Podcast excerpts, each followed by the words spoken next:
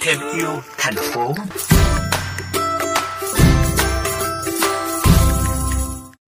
Theo ước tính của Bộ Xây dựng, hiện nay lượng chất thải rắn sinh hoạt phát sinh ở nước ta là khoảng sáu mươi nghìn tấn một ngày, trong đó khu vực đô thị chiếm đến sáu mươi phần trăm.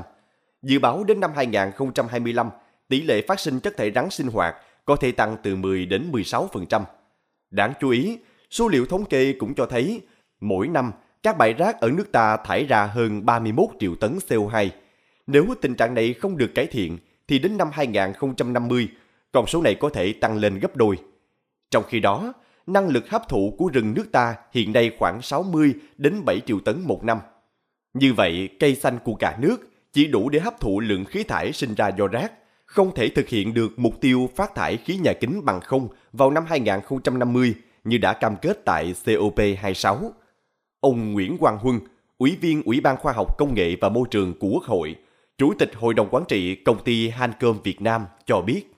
Chúng ta bắt tay ngay từ bây giờ chúng ta xử lý rác thì tới hai nghìn không trăm năm mươi chúng ta vẫn còn phát ra không khí khoảng mười tám phẩy hai triệu tấn. Thì đây là cái mà chúng ta cũng phải hết sức lưu ý bởi vì chúng ta không thể đưa cái gì bằng không được. Vì rác chúng ta không xử lý triệt để được đâu, bởi vì nó vẫn còn một số các loại rác chúng ta không xử lý được. Thì chúng ta chỉ có tìm cái, cái công nghệ. Thời gian qua đã có các cơ chế chính sách hỗ trợ về vốn đầu tư, xây dựng các nhà máy xử lý rác thải. Tuy nhiên, số dự án xử lý chất thải rắn được vay vốn từ các nguồn vốn ưu đãi rất ít. Các cơ chế cụ thể về ưu đãi cho các hoạt động tái chế, tái sử dụng chất thải, tận thu năng lượng từ quá trình xử lý chất thải rắn còn thiếu và chưa đồng bộ. Nhận định về tình hình xử lý chất thải rắn sinh hoạt như hiện nay, ông Nguyễn Thượng Hiền, Phó Tổng cục trưởng Tổng cục Môi trường, Bộ Tài nguyên và Môi trường cho rằng, để đạt được các mục tiêu về môi trường như các nghị quyết của Quốc hội đưa ra, thì cần phải có đánh giá đầy đủ toàn diện về hiện trạng quản lý, xử lý chất thải rắn sinh hoạt và đề xuất kiến nghị các giải pháp trong thời gian tới. Bộ Tài nguyên Môi trường thì hiện nay đang triển khai xây dựng quy hoạch bảo vệ môi trường quốc gia. Một trong nội dung chính của quy hoạch bảo vệ môi trường quốc gia thì có liên quan đến cái việc quy hoạch các khu xử lý, định hướng các khu xử lý chất thải rắn, chất thải bị hại tập trung trên phạm vi toàn quốc. Đây là cái cơ hội để các địa phương rà soát, đánh giá tổng thể lại quy hoạch của các địa phương để làm sao chúng ta đưa ra cái quy hoạch để cho nó phù hợp với thực tiễn. Trước những vấn đề đang tồn tại liên quan đến câu chuyện xử lý chất thải, nhiều chuyên gia cho rằng kinh tế tuần hoàn chính là giải pháp lâu bền mà chúng ta cần quan tâm cân nhắc.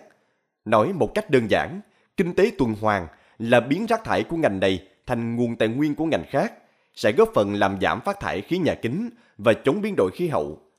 Kinh tế tuần hoàn là mô hình mới, nhưng rất hữu hiệu và phù hợp với đa số các nền kinh tế.